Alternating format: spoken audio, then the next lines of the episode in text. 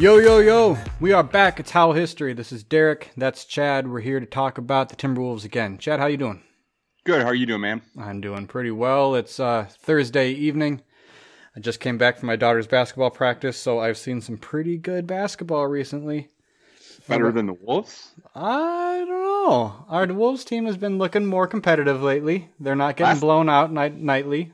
Last night's game was one of the most fun games I had. And I mean, to be honest, I was trying to think back how many years ago it was that I had that much fun watching a game. So Well, I mean, we've had some good performances lately. Even the Lakers game where they lost by eight or so was was a fun performance, especially watching Ant do what he was doing. So, uh, Yep. we've had a lot of these these uh, podcast episodes where we've come on just downtrodden from six, you know, meaningless blowout losses. You know, maybe one win in there, and you know that's not the the case tonight. The the record hasn't dramatically improved, but they've had a tough the tough uh, tough schedule lately. They played Toronto and they won that game. They lost to LA. They kept that close, and then they lost in overtime to Indiana over these last three games. So that's that's a tough schedule. Those are you know two really good Eastern Conference teams, and then you know the defending champion out of the West. So um, I don't think anybody would have expected a winning record out of those games. But the fact that they kept them close, the fact that they were rolling, you know, in spite of the bad news since we recorded last of D'Angelo Russell being out four to six weeks after having a surgery on on his knee. So. Um, the Timberwolves aren't aren't at full strength once again, and it doesn't feel like they're ever going to be at full strength to actually get a good feel for what the, they're going to be like long term. But but it's been more fun for for sure. yeah, the outlook changes drastically when Towns is on the floor. Mhm. It's like so weird because it goes from before Towns came back, there was very few guys I was had much high hopes for outside the the obvious ones of like Anthony Edwards and um, Jaden McDaniels and a couple guys like that. But you know, like I was so down on Ricky, his play, Yeah. um, all these different guys, right? And then Towns comes back, and then I'm, I was like literally going through the in my head last night while I was watching. I'm like, I don't want to see any of these guys leave this team. Like I don't, you know, of the guys that were playing. Now the guys that aren't playing, now Yeah. they're easy to. It's easy to say. You know, Juancho didn't play. Layman didn't play. Um, Culver's been hurt. So those, to me, it's like okay, if you're gonna make a move for somebody, those those are your guys that Mhm. you're looking to maybe shop because the guys that started last night, well, Beasley didn't start because of showing up late, but normally he'd be in your starting rotation, and then you know getting Jaden McDaniels in that six man rotation. Um, that group looks like you have something, and they're so ridiculously young still that to me, you know, those other guys are the ones that are sort of on the chopping block if you're looking to make a move. I mean, they might be content to just kind of rolling with what they got to see what they have because you know what are you going to do at the trade deadline this year that's going to really tell you anything Yeah, when you're you not don't you're not pushing healthy- for the playoffs at this point. It's just a matter of do you need to clear some room moving forward, and uh, are any Yeah. of the players that you have pieces that could that are either expiring and you want to get a second round pick for, or you want to identify a team that could use their skill set in a way that we're not using because we're trying to go young again. You know, it's just you try to find the mix, yeah, mix picks, and match picks pieces, sense. but Yeah. yeah, it's hard to imagine them going after a, a specific type of player right now when when they don't know what D'Lo and Towns look like together yet because they still have only played five games despite Towns coming back now. And then, um, you know, those other guys. I mean, I think you're starting to figure out your power forward spot with Vanderbilt and Jaden McDaniels. hmm Um, so that might mean uh, Jake Layman and Juancho are more expendable. Um, but like in Juancho's case, what's his value at this point? Yeah. he's Who's trading? for barely played. Yeah, he's barely played this year, and when he did, he's not looked good. Outside, they should have traded him after the Denver game if that was what they were going to do. So, um, yeah, it's tricky because uh, you know what do Mhm. you what do you really know about this team that you can make a move for the future other than just a pick, like you said, if it's you know trading for a second round pick, trading a Jake Layman to a playoff team who is down a guy for a second round pick or something like that. Yeah. Um, not that I want to see Jake Layman go because he's actually played pretty well this year when he's gotten in there, and Mhm. he's a good guy to have if uh, Vanderbilt goes down or McDaniel's um, goes down or something like that. But Yeah, this team has proven nothing except that you need to have depth for injuries because we've just been dealing with it all year. So. I, I assume that the NBA is waiting to pull the trigger on a Malik Beasley suspension for the day that uh, D'Angelo Russell comes back, just so we can never actually see our team together. But um, but that's not why we're here tonight. Tonight we decided, since we have done so much discussion about expansions, expansion teams, expansion drafts, that we are going. We wanted to know uh, and figure out what we would do if we had to protect eight players off of this roster for an upcoming expansion draft. Assuming we get to the end of this year, the NBA says, you know what, we're putting a team in Seattle, and they get to start immediately. They have an arena. They're calling we're calling them the Supersonics, and they're going to get a player from every team in the league, or every team in the league has to leave some players uh, unprotected. Who would we protect if we only got to protect eight players? Because traditionally that's been the number. So uh, Chad and I kind of tiered our players. We put them into different rankings in terms of do we think they're at risk? What's their best value to the team now versus long term? How does their contract fit in? And uh, we haven't shared our list with each other. Uh, we're excited to find out. Hopefully, we get a little bit controversial here, and we we have a little bit a couple differences. But um, Chad, you ready to to get this started? I am. All right. So I have I have two players put in a category called the pillars, and I, am wondering if you would have the, the same thing and if you could name them.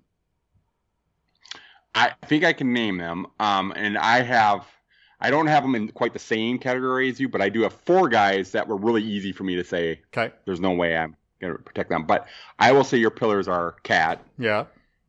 And Anthony Edwards. That's true. It's Cat and Anthony Edwards. We'll start with Cat. So, Cat is essentially averaging his career numbers this year. You know, for his career, he's 23 and 12 with three assists and one and a half blocks and a 40% three point shooter. And this year he's 22 and 11 with three assists, two blocks, and a 43% three point shooter. So he's he is the cat that we know, at least on offense. Um, you know, one less point, one less rebound.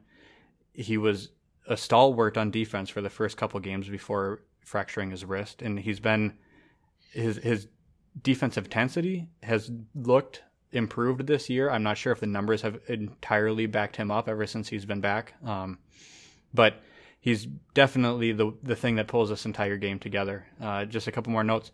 He is second all time on the team in win shares already at 51.5. Um, and that's only behind Kevin Garnett, who's at 139.8. So I don't know if Karl-Anthony Towns will ever reach the Kevin Garnett level of uh, of success uh, with the Timberwolves, but he's he's second. He's the second best player we've ever had at this point. He was he was in second by his fifth year in the league, so not a long and storied history for the Timberwolves. Um, and with his 30 point and 10 rebound game last night, he now has 57 of those, which is second only once again behind Kevin Garnett, who has 64 for the Timberwolves. So um, he's having a great season. He's an all star if he play if he's healthy, and you have him for three more years, and it's just a matter of can we turn this around? Can we make it a successful team with him? And I think there's still enough time on his contract that you have to assume that we can do it.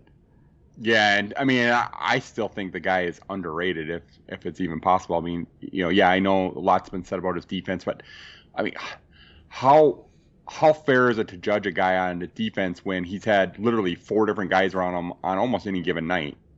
Mm-hmm. All every year he's played. I mean, it's the sh- the rosters have shuffled so much since he's been here. Coaches have shuffled. I mean, it's the guy's gone through it. You know, I mean, it's not too many star players can say that they, their career started as, you know, in as with as much turmoil as Karl-Anthony Towns' career. So the fact that just a couple years ago he was the number one guy that coaches said they would start a franchise with, and now it's almost like he's almost an afterthought. People don't even talk about him anymore. I think the guy's still incredibly underrated. Um, and I mean, yeah, to me, he's he's one of one of the best big men we've ever seen. So I don't know how you not don't protect him. You know? Yeah, I mean, according to cleaning, cleaning the grass, according according to cleaning the glass. That was a tricky sentence. I'm going to say that five times fast later. But according to cleaningtheglass.com, uh, Towns is, you know, the Timberwolves are 11.3 points per possession better when Towns is on the floor versus when he's off the floor and that's the second best mark of his career after only the the playoff team in 2018. So uh, the, the, impact that he's having on this team is you know is he's astronomical. He's the best player that we have. He's the second best player we've ever had, and to discount that would be silly.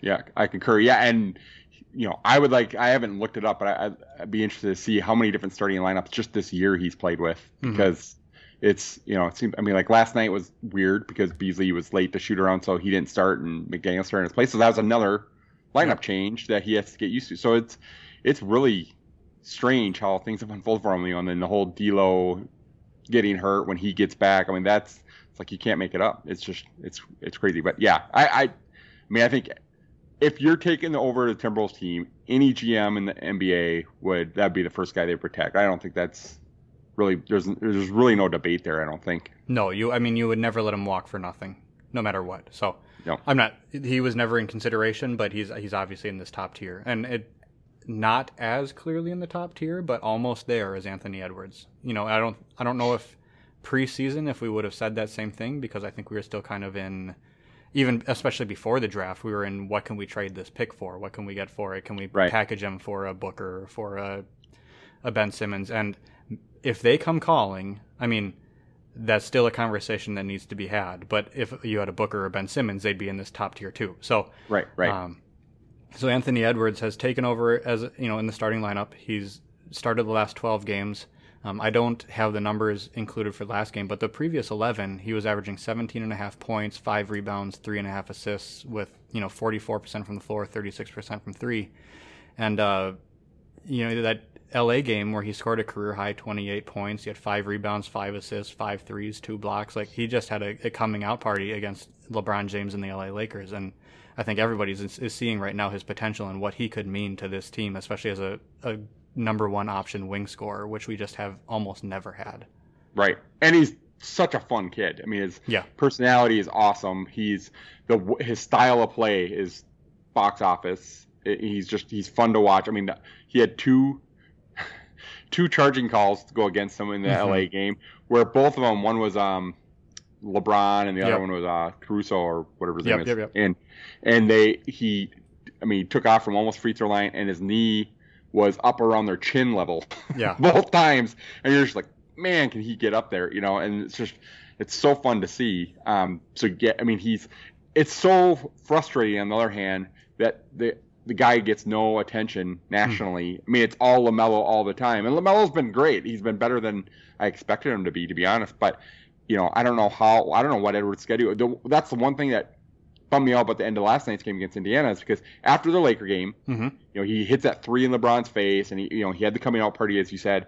And then last night's game, he had a couple big plays down the stretch that helped us get back, you know, to, to the lead. And then ultimately, he had the last shot in regulation that, I mean, it's that came that went down farther than any shot I've ever seen. That ended up not going all the way down. It was so close. It was so crazy. And if he would have hit the buzzer beater, Yep. a night after his shot against LeBron and playing against LeBron the way he did, today that's all SportsCenter would have been probably Yep. is you know all by Anthony Edwards. So I felt bad for that more than the win. You know, it's like whatever. This is the last season. I don't care about the win so much. I just felt bad for Edwards that that was such a close moment for him becoming. He that was a almost had it. superstar Yep. moment. Yeah, it was so close. So um, bummer for him, but. So So you had you had your those two guys were your top two pillars. I had them in a tier of their own. The next Okay. two I also had in, in a category called the no brainers. So we might have the same guys here. I'm I'm intrigued though to know if they are the same two guys. So I want you to let me know who you got. Okay, so my t- and I have these two as no brainers for me. They're the same tier as Yep. And not saying they're as good as Towns or or Edwards or as valuable as them, but I put them as just as important to this franchise. And the first one is Malik Beasley, Okay. and that's on one hand because his contract now looks like a you know highway robbery. Uh, We, we stole him because it Mhm, was mhm. he's he's been our second best player. Even when D'Lo was healthy, he was better. And I, do, I don't think there's any evidence that he's going to slow down from that. Um, I think he's going to. I think this is just who he is. He's showed it the last 21 games or whatever last year after the trade, and every game this year he's been that guy. He's our most clutch player, I Yep. think. Um, he's the guy he can score at any level. He he plays extremely hard on defense. He's not a good defensive player, but I think he can get better if you get other guys around him and, and they can get some unity together where they can just buy into a system. I think he can be a more competent defensive player. Um, but all that aside, that that's even as it stands of who he is today, and he's still only 24 years old, and at the contract he's at, I like you, you can't let him go. No. Um, has- because you can't replace a guy like that for the same salary. He has three point. more years left after this one, and even that, if the contract has any sort of a value, is something that would put him high on this list because you have the control. He's not going anywhere, and especially with the team option in that in that final year of his contract, it's just so super friendly at this point. And and check this: he after the trade last year when he came over to Minnesota, he played 14 games. He averaged 33 minutes a game, and his his running averages are 20.7 points, 5.1 rebounds, and 1.9 assists. And we all kind of said he was a flamethrower during those 14 games. We have to sign him to a contract, assuming he's not going to keep that up, and just hope that he's 80% of that player moving forward. Right. Because that was We're- more we're- That was more than he'd ever been able to produce in the past, and we just didn't see that being sustainable. Yeah, we thought maybe at the beginning of the season, a 17 point per game guy, Yeah. you know, would Yep. be about 80% of what he was at the end of the last year. So he walks in this year. He's played 29 games. He's at 32 and a half minutes, which is half a minute less than he was playing last year. 20.9 points, 4.9 rebounds, and two and a half assists. So he's almost literally the same player as he was during his flame throwing 14 games last year. And the only difference is that his three point percentage has gone down about 25%, but he's still a 40% three point shooter. Right. He, just happened to be 42 and a half in the, at the end of last year. So he has kept it up. This is now the player that he is, and he's one of the best shooters in the NBA. And I don't think that's I think that's undeniable. Yep. And, and more than just shooter. I mean, there's not too many other elite shooters in the NBA that can score at all the different levels. He can score. I mean, Mhm. he's a, he's one of the best finishers at the rim, you know, on this team.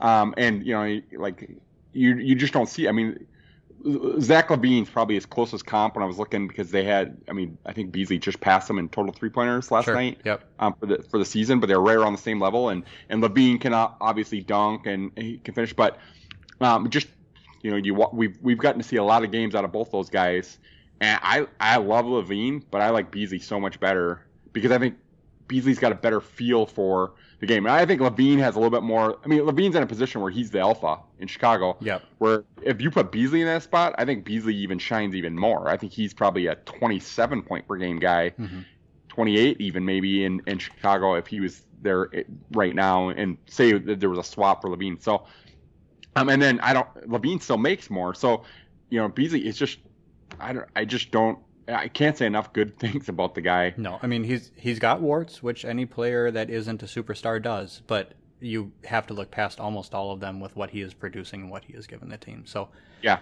All right, so And now he, wants, he wants more burden on him. Like Yep, he's, yep. you know, he was, he made the comment last week that was got around town that he was frustrated about his playing time, which, you know, after we did our pod, last history podcast and we're talking about 55 minutes in the game mm-hmm. or 53 minutes in the game for Ty Corbin in the overtime game, we're like, come on, Ryan, you know, yeah, just get- give him a few more. 20 years ago, they were playing 50 minutes a game. You can't give him five more minutes.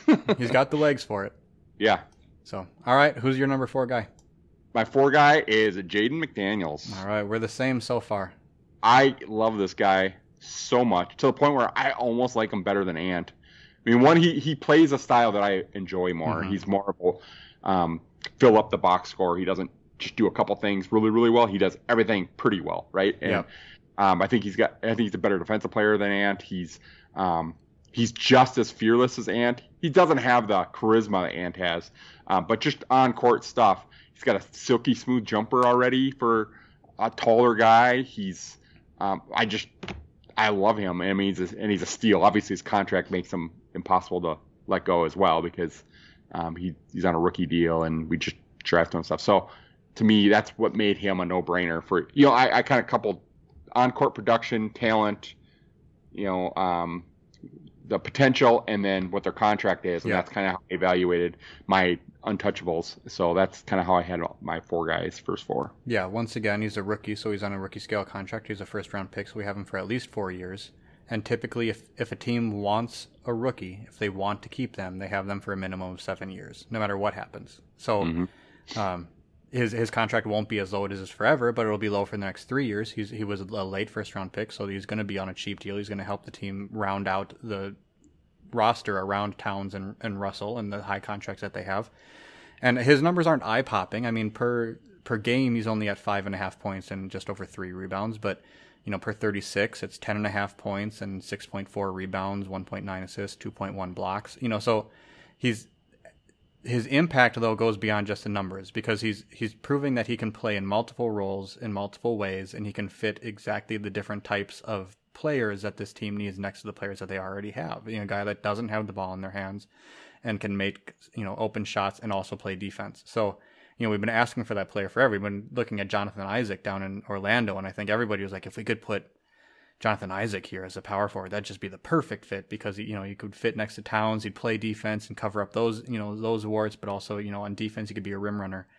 And I don't know if McDaniel's is a rim runner quite yet because as we you and I were texting last night during the game, and the guy probably weighs 150 pounds soaking wet at you know at six foot nine, but you know, he's got the shot. Uh, you know, uh, at Threesley on uh, Twitter posted today that he's 22 for 58 so far this year on catch and shoot threes, good for 38%. So, you know, it, if he can be a power forward that can make 40% of his catch and shoot threes, that would expand the, the offense in, incredibly. And he leads all rookies in net rating, you know, in his impact on the floor for the, the on off numbers and his the impact that he makes. So he is just, you know, stepping in immediately. And I don't think anybody saw him being a year one contributor. No, he was going to be a no. two, three year project to put some weight on Yeah, to come in the system. Yeah. Yeah. And to me, I texted you last night. Who he reminded me of is like a poor man's Andrei Kirilenko. I mean, Mhm. he he he, might, he probably will never get the block shots that Kirilenko did because the game's changed. You're you know you don't block as many shots at the three point line, and teams are taking a, a, a billion percent more three point shots Yeah. per game than they did even just ten years ago when Kirilenko was still around. And um, but he has a similar build to Kirilenko. I mean, uh, you know, like I said, I, I don't think see him as being as good as Kirilenko, but if he can be that 13, 14 point per game guy, uh, you know, as a starter on this Mhm. team long term, Mhm. and and yeah, he's skinny. He needs to put on some weight, but I kind of sent you that Photoshop I did of him and KG next to each other. KG's a rookie. They don't look that dissimilar. I mean, KG was a lot broader. He had bigger shoulders, which would allow him to add more weight. And it is kind of KG looked skinny when he retired, but then when you you have to go back and look and like, oh yeah, KG was a lot skinnier Yeah. as a rookie Yeah. than he was, you know, as a veteran. And um, so who knows if McDaniels can do that? But, but Kevin Durant's not built much different. His shoulders are about the same as McDaniels, so they're that that's a, a guy you can model after in terms of you know what kind of weight he could put on. He might be built more like Durant than Garnett. Um, but yeah, just a terrific find. I mean, I think Rose has killed the draft this year. I think both those guys were.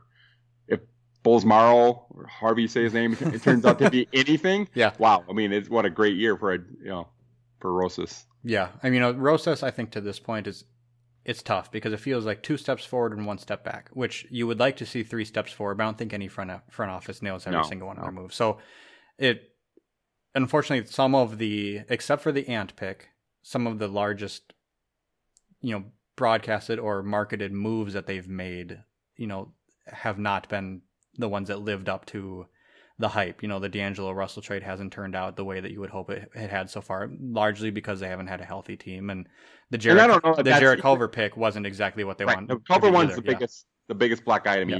The the uh, D'Angelo one, I don't think is. I think it's just it's a neutral move right now. Like I don't think it's necessarily good or bad from where we were. I, I would still rather have D'Lo than Wiggins. I would rather have D'Lo at the money he's getting paid than Wiggins at the money he's getting paid. But it's it's kind of a push. Yeah, Right. I mean that one's still TBD depending on what happens with the pick this year. So Right. But on the flip side of what he did last year, he also signed guys like Naz Reid, well, that's the Dirk thing. Yep. And those ones were killer moves, you know. And um, yeah, Culver was looks like a, not a great pick, but I also think they got he got had on that one. I, You know. I really do think they wanted Garland. That's why they traded Dario, and they didn't have a plan B. They were so convinced that they had him Yep. that they were going to get Garland at five, and and they got, you know, hmm they just got caught without a, uh, a backup plan, and so he took the next best guy. But I don't, I really don't think Culver was ever the guy in their plans. No. I mean, maybe they liked him, but I, I just, I really thought that they Garland was who they were really going to be after, and who knows if Garland would have worked out here either. So it might not, it might all be moot, but, um, but yeah, Culver just seems like that, especially now. You know, now that you got a kind of a rotation and. And you know you got you see what Edwards looks like and Beasley at the, on the wings and you know you still have Okogie as a defensive stopper. It's just like well where do you put Culver? Culver's more expensive than Okogie. He doesn't really do anything particularly better than Okogie. They're Mhm. kind of similar. So you know It's Um, tough. Yep. yeah. So But yeah, these last two players we talked about, Beasley and McDaniels, are two of the hits for this front office, and the contract that Beasley's on and the pick of McDaniels have definitely turned out to be uh, positive value for the team, and that's that's great moving forward. So, all right, we're, we have four of our eight spots filled, and now is going to come hopefully some disagreement between us, Chad, because it's been way too uh, chummy chummy around here so far. So, uh, I have I have three players in a category called the semi locks, which are Okay. players who I think are a tier above the rest. Um, they are not in that core group of those first four, though. So let's uh, let's go one by one, and you let me, or uh, let's go one at you know each one of them, and then you let me know if you would put them in your top eight. okay, and I have two in my next here. So Okay. so far you'll have you have um you had two in your first and three in this one, so you have five, and I have four and two. So we're we're almost equal through two two stages of our the way we set it up. Right. So we, we both had the same first four players, and now I've got three more. You got two. So let's see how it goes here. So I actually have as my next player Naz Reid. I think I- that if you had to protect somebody, especially considering contract and the role that they have to fill with the improvements he's shown this year, I don't I don't know how you could not keep him on, around on this team. He's got two more years at the minimum after this one. He's improved uh, tremendously this year. I mean, I take it back. The eye test would say he's improved tremendously this year. And even though his rebounding percentage, his assist percentage, steal percentage are all down, his turnover percentage is up. So you, you look across the board at the numbers and you're like, I don't know exactly where that improvement's coming from, except it's all coming from his shooting. His field goal percentage is up 11%, his three point percentage is up 4%, free throw percentage is up 3%, and then he's blocking more shots at the rim. But so, I mean, like, the numbers are kind of up and down, but just in watching the guy, he's ma- improved by leaps and bounds this year. Well, he's lost a bunch of weight, and you could see that by watching him. And then he's uh, the hustle that wasn't there last year. He's Mm-hmm. diving for loose balls, like out of bounds, and crashing on the on the floor to get them in. So that yeah, I, I mean, I liked him a lot last year. Yeah. I like him more this year. Um, and I, I mean, he's the prototypical modern era big man. I mean, he takes no mid range. I think he's only taken one mid range shot in his career Right. So far, and the rest are either at the rim or from three point. And so he, he's, I mean, Ryan almost has to do no coaching with him. Um, so he fits that perfectly. He he can ha- he can go off for some big rebounding nights, but that's not. I mean, that's probably the weakest part of his game right Yeah, now. As yeah, a center, right. he needs to rebound the ball better. correct. But he's also Um, a center, backup center, making the minimum. Right. Who is a Right. a a respectable man's Karl-Anthony Towns for what he puts out in the, on the on the floor. He lets the team Well- play the same system even when Towns is on the bench, which is just invaluable to what they're trying to implement right now. Yeah, especially with all the game Towns misses, you know. Um, and Jim Pete said, I think last week or week before during a game, I don't remember, I didn't write it down, but he, he actually made comment. It was a good Naz Reid game, and he said the Timberwolves might have two top 20 centers already on this roster in Naz Reid and Towns. And I was sitting there thinking, that, like, in, in the style of play, the way the NBA Mhm. likes to play right now, it's hard to find guys that would take Naz's spot in the top 20. I mean, it's obviously Towns is a lock, top 20 center, Yeah. but he's a top five center, probably top six. Um, but Naz is, I mean, he's he's right in that. Top, I think Pete's right. It sounded ludicrous when I when he Yeah. first said it. I was like, and I was sitting there thinking, trying to think of 20 guys that I'd take over him, and I couldn't come up with 20. I think I well, came now up, you're going to make me go through and look after after we were finished recording to see if I could come up with a list. But Yeah, off the top of my head, I came up with like 14 at the time, and I'm sure I missed a couple, but Yeah. I don't know that I missed six. So So yeah, I mean, I have him at, in that fifth spot, and I'm not saying he's the fifth best player on the team by any Right. means. But if you can, if you have that although much money, you can make that argument too. I mean, he might it's be. possible. I mean, but if you have that much money in your starting center, you don't want to put a lot of money in your backup center, especially if they're not going to play a ton of minutes. And Naz, at the minimum, is the perfect fit there, and you, you can't let that go. I mean, he he won't be the minimum forever, so you got at least two more years. But it it's been a great find, especially he might be one of the best undrafted players ever by the time he finishes out if he continues improving. So, who's who's second in your tier here? My second is kind of an odd one because he's only on a two-way contract, and that's Jordan McLaughlin. I didn't have him in there. Yeah. So that's our first disagreement. I well, maybe not disagreement, but first difference at least. I I really like McLaughlin. Mm-hmm. Um, and when we get through the rest of the list, I'll probably make more sense on why I protected him. But I just think, again, I think we can lock him up for really cheap. And I texted you last night. I just wish they would just get that done, give him a layman like deal, and Yeah. just get him for four years or something. Um, because I- a, I think he earned it. B, I think he's going to be worth way more than that by this time next year Mm-hmm. when his team start to figure out how good this guy is. Um, he's not a he's not who you want to start 82 games for you yet, but if he has to start 15, 20 games, I think you can roll with him. Um, but he's an awesome backup point guard. Yeah. Um, and so I, and I, I mean, he's got a great personality. He's a great fit for this team. He and Naz Reid are got great chemistry together. So you know, off the, there's so many reasons both on and off the court that I think he just works. Whether it's his contract, whether it's his personality, whether it's his his chemistry with Naz and his ability on the floor. I, like I just really like him, and I, I mean, again, he's also really cheap. So you don't you have to protect when you have really expensive players on your team. You also have to protect some of the cheaper ones You in do. order to Yep. to not make put yourself in trouble on filling out your roster. So See, and I, w- I considered him and I thought about it, but I just I don't even I don't have him in my top eight because I number one I don't think he'd be selected. I don't think even if you Don't. didn't protect him, I don't think he would go. Mainly because of the fact that he's just he's entering into another year of restricted free agency, so you don't have a guaranteed hold on him heading into next year. And it is possible for expansion teams to take players ending and heading into the end of their contract. Like they can renegotiate and figure that out. But um, he's heading into restricted free agency again. He doesn't have a contract at the end of this year. Um, and as impressive as he has been, I mean, it's he's only played 900 career minutes, and his field goal percentage is under 40% this year. And I'm not, I don't want to take away like all the good things that he does, but a player that is not incredibly young, who has doesn't have a track record in the NBA and has never played more than 500 minutes in a season is tough to really set as one of one of the top eight for me. And I really like Jordan McLaughlin. I wish he had a contract, and I think it's a kind of a raw deal for him that he doesn't. But I think the Timberwolves are not a front office that are going to give away any advantage that they can get in terms of team building or roster building. So they're going to hold on to that restricted free agency heading into next year and see if they can continue to keep him around at a, at a low contract. So um, I like him. I just I, I couldn't put him in the in, in my top eight. So Yeah, I.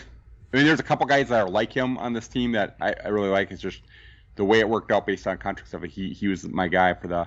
I mean, I, I have him in my top 6 Mhm, so no, I, I get it. I mean, I if you had asked me which players I would like to keep around and which players I would like to just keep watching, he's definitely in there because I think he's earned it and I think he's a fun player. But I don't know if I'm building the team if I'm putting him uh, in that list. So I think that's a tough one. I think it's definitely a controversial one, but it would be a tough one for me. Okay. So, but I still ha- I still have two more guys in my semi locks, and apparently we're moving into your next tier here of question a lot of question marks. Yeah, potentially. Yeah, maybe maybe my last two don't fit any of yours. We'll, we'll see. It's possible. I've, so I've got Jarred Vanderbilt next.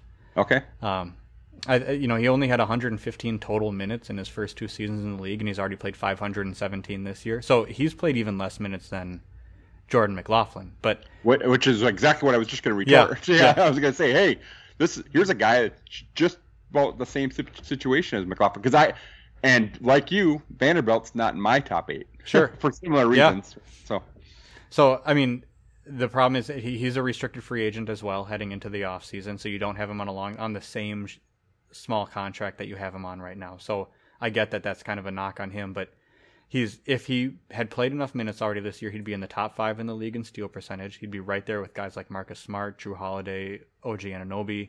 He, he's his hands are just incredible for the position position that he plays, and he also is sixth on the team in assist percentage behind all three point guards Towns and Edwards. So his ability to to move the ball uh, for a player who never needs to have it in their hands is, is very impressive. And I just love the fact the energy that he plays with, the fact that he can not demand the ball on a team that of shooters and just kind of play the role that he has. So I think that the fit that he has is just it's not as necessary as McDaniels is long term. But I think right now and for the next couple of years, I think he's going to play a large role in this team in terms of that power forward rotation. And I just I can't I don't know if I can say the same thing about McLaughlin and being a top two player at his position on on our team. so it's interesting because okay, so Vanderbilt was on my bubble with another player that when we get to him, I'll Mhm. explain why. But um, for me, it, what's what I find interesting about your picks versus mine here is part of the reason why I didn't protect him is I've already protected three big men in Towns, Mhm. Naz, and McDaniels. And so now you've protected four big men in a guard laden league. Yep. Um, and so it interesting strategy there, right? So which Well- is where why part of the reason why I protected McLaughlin is even though I know he's not my starter, he can be my spot starter. But if I'm building still and I'm looking for my true number two star, it might be at a guard position that it I, my bigs are already locked up. I already have all my, my my bigs of the future are Towns and McDaniels with Naz as a backup. So that was part of what went into my thinking of why I took Vanderbilt out of my top 8 Mhm. I also think, like you with McLaughlin, that I think Vanderbilt wouldn't be picked up by another team. Sure. Um, just because I don't think he does enough to. I think he's a, a great hustle player and he does all the small things, but I don't think other teams are seeing that because the Wolves are. I mean, geez, Anthony Edwards can't even get any love nationally for what Mhm. he's doing. So Mhm. I don't know how anybody's really paying attention enough to know what Vanderbilt's doing. So to me, I think we can sneak him under the radar um, by leaving him unprotected and still be able to bring him back. So Yeah, we'll have to go through at the end of this and see who we left unprotected, and then make predictions as to who we think would actually be the pick. Because I don't, Yeah. I don't think the list is that impressive once we get past our top eight. To the No, term, it- to the terms that guys like McLaughlin and uh, Vanderbilt would clearly go unprotected or go through the right. the ringer there. So, um, so yeah, I mean, I like I said, I I have four bigs in my uh, top six here, but at the same time, I just don't know if our guards are that good. So, I think that's that's kind of why I, I've entered that position. So, if we have a, a four man big rotation with the guys that I put in there, I'm, I'm confident that we've got those two positions locked up. So, um, but I also have probably the guy I went back and forth the most on um, in this semi lock position coming up next as a guard, and that's D'Angelo Russell. I put him in my top eight. I entering into this exercise, I didn't know if I would. I really wondered if, given the opportunity, would I leave him unprotected and just clear his cap, clear his spot from the from the team, eh, and just start over. and You have Edwards be the main ball handler, keep Ricky as the starting point guard, and just kind of just see where this team can go without him. I And just- Beasley can handle the ball. I mean, He- Beasley, yeah, I don't know if I want Beasley as an, a primary ball handler, but at the same time, he has the ability to to be that secondary ball handler, and it's just kind of as I went through this, I, I really wondered if that's what was going to happen, but I just couldn't do it. I I looked at the rest of the roster, and I just couldn't think of many players that I would put ahead of him for the for who was remaining. So um, I think if you're going to put together a team and you're going to try to protect players who are going to give you the, not only the best team now, but the best assets moving forward to put together a winner, whether it's via their play on the floor or what they can bring back via trade. And I think you got to keep Russell. So I Russell's another one. I don't have him in my top eight, and Yeah. a lot of the reasons you you said the, the primary reason for me is I think he's safe. I don't think an expansion team's gonna commit to almost thirty million dollars for D'Angelo, who hasn't yet proven he can be the alpha on a, a, a Nets team or Yeah. a Wolves team or a Lakers team. So I just think he's safe, and so I'm gonna roll the dice, do him unprotected. If they take him, eh, now I cleared almost thirty million dollars off the books. I can go out and get somebody else. Uh, I can trade for somebody. Um, you know, whatever. And I have I have room to maneuver now. Um, so I I kind of I like Russell. In fact, I think I probably even like him better than you do Yeah. as a player. But I I because his his contract to me is still more than what his value on the court is. I think he's a safe unprotected player. So that's that was Yeah. my logic. It was it has less to do with him as a player because I do I think he's better than McLaughlin. I do, but I think McLaughlin's riskier to leave unprotected because he's cheap and it's Right. you know easy easy to absorb on an expansion team. If he doesn't pan out, he doesn't pan out. It didn't hamstring your team for four four years. Yeah, I mean, like So- I said, I get it. I mean, the the first bullet point I have under D'Angelo Russell's name is 47 question marks because I just don't even know what we have in him yet. It's last year when he came over, the team was 9.9 points per 100 possessions better when he was on the floor, and this year they're 13.8 points per 100 possessions worse with him on the floor. He's at career, almost career lows in assist percentage and rebound percentage. He's doing nothing but shooting. He's you know near the top of the league in usage rate, and it's just I I understand most of that came during a time in the season when Karl-Anthony Towns was not on the floor. They weren't running the system that they needed to run. Everybody was trying to figure out how to play, and he was just being asked to drive the offense when he was out there. So, I I don't know. It's it's hard But for that's me not to that even, different. Yeah, It's not that different than this year either, right? Like so. I mean, I mean that is this year, so it's just kind of like but yeah. last year was the same position. He was in the same boat. It right? was, and he made the team better, but they were still a bad, you know, a bad Right, team at that right. point. So I think, as we've said, everybody on the team looks worse when Karl-Anthony Towns isn't out there. But we're entering into a real question mark period now, where are is the growth of these other players, the ones that we're going to rely on in the future, going to be stunted when D'Angelo Russell comes back? And I think that's the bigger question more so than his contract.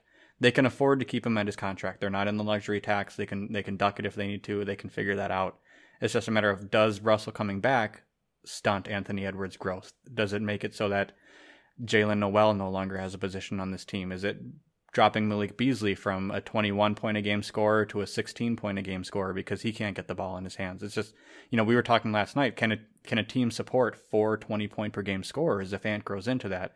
And that hasn't happened since the Lakers in 1970. So there's they can't. That's not going to be a thing, and it, it just isn't a thing in the NBA. There's not enough basketball to go around. So I think for me, it's it's more so can he fit with the rest of the players that have proven themselves in a role, or is he going to come back and demand to be focused on the way that he always has been? So, and I think that fit is the bigger question for me than his even his salary is. So, I have him in. I've got him in my list, and I think you've got to, you've got to see what happens. But, but yeah, I, I agonized over that one a bit. Yep. Yeah, and that's the biggest reason why I left him off my mm-hmm. my top eight was because his contract is more, worth that contract slot is worth more than what he's been so far on the court. But if nobody takes him, I'm happy too because then I you know I have my other pillar yep. that I can still try to figure out pieces around. But um, it, you know that contract for what he provides just makes him a, a gamble for me that I, I'm willing to take. So. Okay, so I've I've named seven on my list, and I think you've named six. Who would be your seventh guy on your list? So I'll try to go with the one that I think you may also have, but may not, but will be less controversial first. And I protected Ricky Rubio, and it's not so much because of what Rubio has done this year, because mm-hmm. it's been largely awful.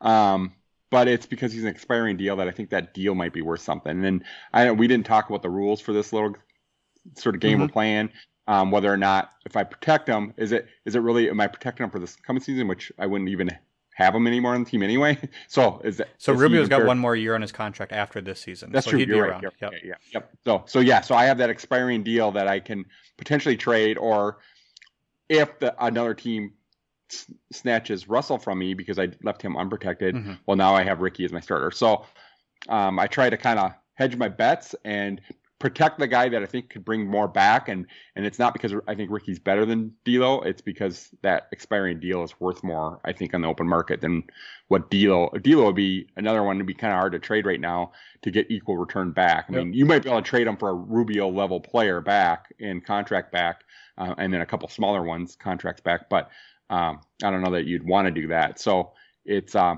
anyway. So Rubio would be my number seven guy. See, I don't have Rubio protected. And it is literally nothing but a gamble that he would make it through due to his age and contract and, and just hoping that an expansion team isn't going to take off of the players that I've left unprotected a 30 year old point guard making seventeen million dollars a year. Yeah, I mean, especially I mean, if they're in, um, it's only so that they can use them as an asset to trade the following year, right? right? You're not going to build around a thirty-year-old point guard, so they're going to take them for the same reason I'm keeping them. Yeah, I mean, he's he's in my I want to keep him, but he's not at risk category of players, and I may be totally off on that. And I mean, we'll never find out because it's not going to be a thing. But but I would I want Rubio on this team. I just kept him out of my top eight because I think he'd be safe. You know, he's he's another guy like we've talked about who's improved dramatically since Towns has come back. I mean, over the last five games, he's averaging 12 points a game on 42% shooting, which isn't great, but it's 41% from three, nine assists and 3.2 rebounds. So I mean, he's he's taken over that starting spot since Russell went down, and he's he's running with it, and he's looked like the Rubio that we expected to come in at this offseason. So right. And so that might be recency bias for why I'm protecting yeah, him well, because right. last night he had one of those great games. I mean, he was horrendous for the first 20 games of this season, and right, right it's been a real pleasure and a, and a real joy to watch the old Ricky Rubio back out there again. You know, whipping passes around, finding cutters. You know, doing his. Some of those passes so, last night were just yeah. sick. I mean, there was just he was so fun last night. Mm-hmm. That was his best game by far. I felt like. So bringing uh, Kevin Garnett back in, Rubio has now tied Kevin Garnett with uh, for games with 20 points and 10 assists uh, in a oh. Timberwolves uniform. So Rubio has 12, 12 for the Wolves and 25 total over his career. So um, That's probably though in, more impressive than it sounds in the sense that Rubio's played far less game for the Timberwolves than Garnett did probably to get mm-hmm. that record. Mm-hmm. Whereas the other ones that you're comparing between Towns and Garnett, you know, yeah, like I mean, Garnett played more games, but Towns has played more games yeah. for the Wolves. He had to have than Ricky has, so you know, so far because even add both stints together. I'm trying to think of how many games, just try and do the rough math, but um, but anyway, like it that's that's more impressive than it sounds on the face of it. I mean, I know Garnett's a power forward and how many games did he have 10 assists, but yeah. he played what 12 years here or whatever. Yeah. So, so I mean, Ricky's Ricky's great. I love Ricky. I'm he's I'm never going to give up on Ricky, and he's always going to be allowed to be on my team. I just like I said, it was a 100% gamble that he wouldn't be taken. Otherwise, I would have had in my top eight. If you told me that somebody a team was leaning towards him, I'd bump another guy out in, in a second. So we essentially had you kept D'Lo and I kept Ricky for yep. essentially the exact same reasons. Yeah, that you know, and I kept Vanderbilt and you kept uh, McLaughlin for the exact same reasons. So exactly, and they're similar levels. I mean, you know, yep. I mean, I think D'Lo's better than Ricky, but I don't think it's I trust. If Ricky plays like he did last night, he's not better than Ricky. Right. I, I think I think the only the difference is not that D'Angelo is better than Ricky. I'd say that for the Timberwolves to reach their potential as a team, he needs to be better than Ricky. Right, right. Like that's the gamble that Rosas has taken. Mm-hmm. And I don't think we've I don't think he's been given the opportunity to know yet due to the health and Towns no. missing so many games. So uh, I agree with that. So we each have one spot left in our top 8. Um, I had three guys listed as contenders, um, largely because of age and position and role. Um, how many guys are you? Did you debate over for this last spot? Uh, three as well. Two were a little bit more tough for me to decide. One of which was Vanderbilt, um, and then I ultimately chose this the the other guy. But um, I, I did have three in this group, and there was two that kind of separated them even from the the third guy for me. Okay, so coming in third for me and this is we just talked about recency bias. This might be totally that too, but is Josh Okogie. I, I couldn't put Okogie in my top eight. He's just he's proven himself almost unplayable on offense, and it's a real shame because he's one of the team's only good defensive players. And up until ten games ago, he was considered one of the the core players of this team because he's the second longest tenured Wolf. He's he's really just a guy that you could plug and play in a bunch of different positions, but he just his inability to shoot and, and his inability to really thrive as a power forward and play in the dunker spot has just left him without even a role on the floor. He hasn't even gotten on the floor the last couple of games because he just can't find a, a way to impact the game on offense in a positive manner, and he severely negatively impacts the game on the offensive end. So. Um, I wanted him to be in my top eights because he, of how much he's meant to this team and this community, and the fact that um, you know everybody loves Josh Okogie, but I just ugh, I couldn't do it. Well, um, my third guy on the list was Jaylen Nowell. Um, for similar reasons that we talked about some of these other guys that are kind of on the fringe, the mm-hmm. Vanderbilts mm-hmm. and, and McLaughlin's. I, I don't think people know enough about him across the league sure. to value him the same way Timberwolves fans would value him. So mm-hmm. I think he would be relatively safe. Um, I also don't see him as a long term starter. So, you know, similar to McLaughlin, there, I don't think McLaughlin's a long term starter either, um, but I do think point guard is a more important position to have yeah. than a combo guard like uh, Nowell. Um, even though I like Nowell a lot, um, but you know you can only protect eight. So he was of the three that I was debating. He was the third one, and then my second one, I'll I'll just start go to that one because mm-hmm. we've already talked about him a lot. Was Vanderbilt. Um, and for you know all the reasons we talked about when we talked about him for as one of your picks, he he just again I don't think people re- across the league realize how good he is. So I think I could sneak him under the radar um, right. without people really realizing it. And I think they would take one of my other guys before they take him. I think even as crazy as it sounds, I think other teams would probably take Juancho before they would take Vanderbilt because they know more about what Juancho does. He, you know, he can shoot threes and that's such a premium in this era of the NBA. So if you're an expansion team, I could see a Juancho going before Vanderbilt. So I just was like, well, I'll, I'll chance it. Um, and so I, I, ultimately that's what gave the edge to the guy I ultimately picked for my eighth spot. Okay, so I've got in my ninth spot, one spot ahead of Josh Okogie, a very similar player in Jarrett Culver. I, I didn't feel comfortable putting him in, him in either because it's kind of the sunk cost fallacy at this point. It's I don't want to just keep hammering that that nail because I think eventually it'll it'll go in straight. It's just kind of um he was a high draft pick and he had a lot of potential and I think the team wanted him to be a thing, but at this point he hasn't shown really anything in you know just over a year of of play and in 2 years he's going to be owed 8.1 million and that contract is just going to keep rising and even more so than Okogie's is. So um I think his contract is going to far outweigh his his value. So Um, I wish I was wrong. I wish. I mean, we saw him in the preseason. He was one of the bright spots. He played two good games at the start of the year when the team was playing well, and then he just, without Towns on the floor, without that fulcrum in there to really pull the defense away from him, he just his shot has fallen off again, and he just hasn't been the same player. So, yeah, I agree. I didn't have him in my top eight either, and he wasn't even in my mm-hmm. that that last tier of three guys for me to even consider, and partly because I do think leaving him exposed, he'd probably be the guy that an expansion team would take because he's only 21, yep. a former number five overall pick. Um, he could be, you know, maybe with a, a new change of scenery, he would be able to sort of reach some of that potential that he, clearly has. Um, but on this team, I, you know, if you look at the guys that I save, which in, in Beasley and Ant, I, I, I, I can't see Culver ever taking over their spots. No. Um, and he's too expensive to come off the bench for me. And so I just don't know how I could possibly protect him. So he, I he wasn't even really a consideration for me. In fact, he was one of my easiest ones to say I'm going to leave him unprotected, just because he he's redundant to so many of the guys that I wanted to keep. So, so now I'm trying to figure out who you're going to have as your eighth guy because I think, correct me if I'm wrong, the only guys we haven't talked about so far are Jake Layman, Juancho Hernangomez, and Ed Davis. So it's, it's got to be one of those three, right? It's Juancho. It's Juancho. No, I'm, I'm kidding. I'm kidding. I was. I, we were done with this podcast. I, I this is the last episode of Howl History. Chad and I are no longer talking.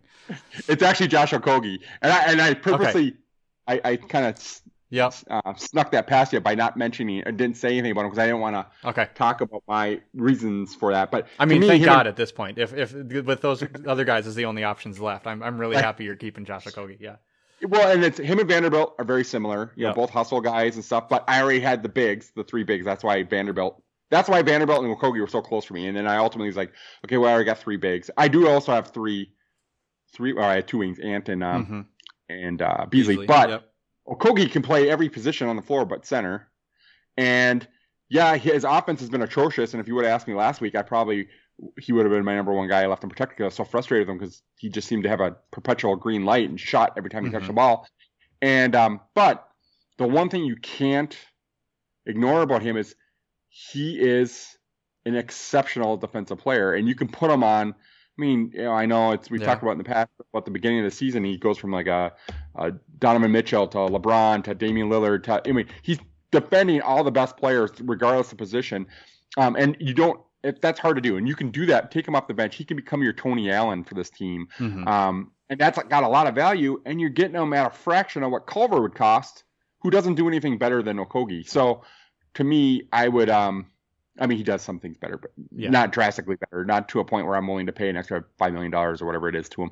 Um, so Okogie became my eighth guy. It, like I said, it was really down between Okogie and Vanderbilt, and because I had so many other bigs. I also think more teams know who Okogie is, yeah. partially because of that playoff stop against Harden. He got. I mean, I think GMs around the league recognize him as like he's a damn good defensive player. Mm-hmm. And yeah, he can't play offense, but not every team expects all five guys to shoot. There's lots of teams in this league who are really good, better than the Wolves, who have a guy out there that all they do is play defense. Right. And, and that's going to require smart. better coaching. But Yep, exactly. And and in our system, everybody's got a green light. There is no pecking order. Everybody's equal, which I hate, but that's that's not Josh's fault. That's the system's fault. And so um, I'm not going to throw away a good player because uh, he's put into a system where he's treated equally as Karl-Anthony Towns on offense. That's just not mm-hmm. fair to him.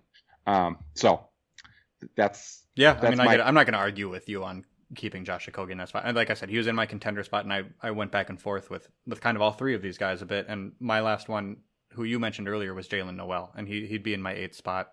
And and I think largely because like we talked about with Naz earlier, he's got two more years at the minimum coming up even after this one, and he's if we're looking at the year over year improvement of a guy like Naz and how much he's stepped up and, and grown, Nowell's done the same thing. And I, I think that Iowa Wolves team down there has has been a real boon for this organization with M- McLaughlin and Naz and Nowell all finding their groove and figuring out the system and improving year over year, which I don't think we've been able to say about Wolves teams in the past. They've never really shown the ability to improve end of the bench type talent. So um, he came in as a second round pick last year and another great find by Rosas right. in last yep. draft. So he, he's league average PER already as a second year player, um, which I think is a lot, you know, says a lot about how much he's improved. Um, his usage rate is similar to Ant's uh, already. So when he's on the floor, he's he's shooting the ball, and even more so to the fact that his assist rate on the team is ninth on the team, and it's even lower than Naz. So he he's not passing the ball. Like I, I thought, like maybe he's like a a Lou, a poor man Lou's poor man's Lou Williams, like for the Clippers. He's like a sixth man of the year type player, and even Lou Lou Williams has like a thirty percent assist rate when he's on the floor. He's handling the ball, but he's moving around. He's finding open guys, and that's kind of his value. I mean, Nowell's out there. He's got like a nine percent assist rate. He's not moving the ball. He's just going out there to be a microwave and score. And we've seen guys like that. We've seen the Jamal Crawford. We've seen. I was gonna say that's Yeah. who he reminds me of is a Yeah. Jamal Crawford. He's It- a you know he's a bucket. Right, somebody out there And he- just to be a bucket, and you know if if that's the guy that you can get to, if if him and Naz can come in and really hold down the offense on that second unit, I mean we need more defense on this team, and I know that's the value that Josh Okogie could have provided if I you know kept him. And like you said, we're only losing one of these players in an expansion Right. draft, so it's not like we're losing everything. But Well, you know what's funny? So it, it's you know so I, I debated between on my eighth one between Vanderbilt and Okogie, Mhm. but I actually debated on my my tier above between Ricky and Nowell. yeah, um, because for some you know I kind of similar reasoning. Now, if I was like, if I knew Seattle was one of the expansion teams that we're protecting guys from, I probably would keep Nowell over right, Ricky, because they want the because- local guy. Yeah, Exactly. Yeah. So then you know, I'm I'm kind of playing it that way. I, so I think Nowell would go under the radar, and I, by all means, would want to bring, keep him on this team. Uh, I would keep him over, you know, Culver and a heartbeat, hmm Ed Davis, Juancho, Layman. I mean, all, all those guys, I'd keep them over. Um, so it's really down to just Vanderbilt. And like I said, the only reason why I protected Ricky over those guys is because I, to me, I feel like somebody might snatch him because of his expiring deal. So uh, I can't argue with that 'cause I really like Nowell. And similar to what I was saying about Okogie can play four positions, Nowell can play three, you know, two competent, you know, pretty competently, and and he could you could put him at small forward if you're playing small ball. Um, he- so you can he's versatile off the bench. You can mix you know mix him in for a couple different spots, and that's valuable when you're taking a guy or you're protecting a guy that's really just a bench player for you. Yeah. So So my top eight to review are Karl-Anthony Towns, Anthony Edwards, Malik Beasley, Jaden McDaniels, Naz Reid, Jarred Vanderbilt, D'Angelo Russell, and Jaylen Nowell. And yours, you had the same top four. You had Karl, Anthony, uh, Malik, and Jaden. And Naz was your fifth, right? So we had the top, same top five. and then McLaughlin was my sixth, Okay.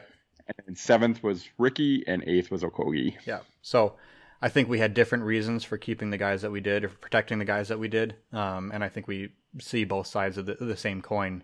Um, as long as neither of us kept Juancho, I'm happy with this exercise. And I do like Juancho better than you, but uh, not enough to hold him as one of my eight. No. I would have probably kept him over Culver. That would have been the debate for me between Juancho and Culver. Who would you keep? Who would you, you would keep Culver because you were debating yeah, I'd, anyway. I'd bet on Culver getting better more than I'd, I'd bet on Juancho finding a role on defense on this team.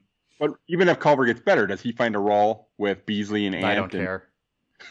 and Nowell? Yeah. You got a lot of wings. I do. you got a lot of you got a lot of bigs. So, well, well, yeah, I, suppose, I mean, yeah. you did have four bigs. What do you need Juancho for? right. Yeah, he's out. So I'd rather keep Jake Layman at that point, but I think you would too. I would. Yeah. So, well, that's that's it, Chet. We we protected our eight guys. Uh, we'll see who Seattle takes, uh, and then we'll we'll move forward from there. It's uh, it's been fun. I think this is a, a very cool exercise, kind of to take a look at who's going to be most valuable for this team moving forward. Who not only for this year but the years to come, and who we would really value in terms of a team building uh, exercise. So, uh, thanks for coming on, Chad. Uh, it's been a joy. And uh, we'll we'll do this again next week for another historical episode. We'll bring it back to 1990. Awesome. All righty, man. Catch you then. Take care. Bye.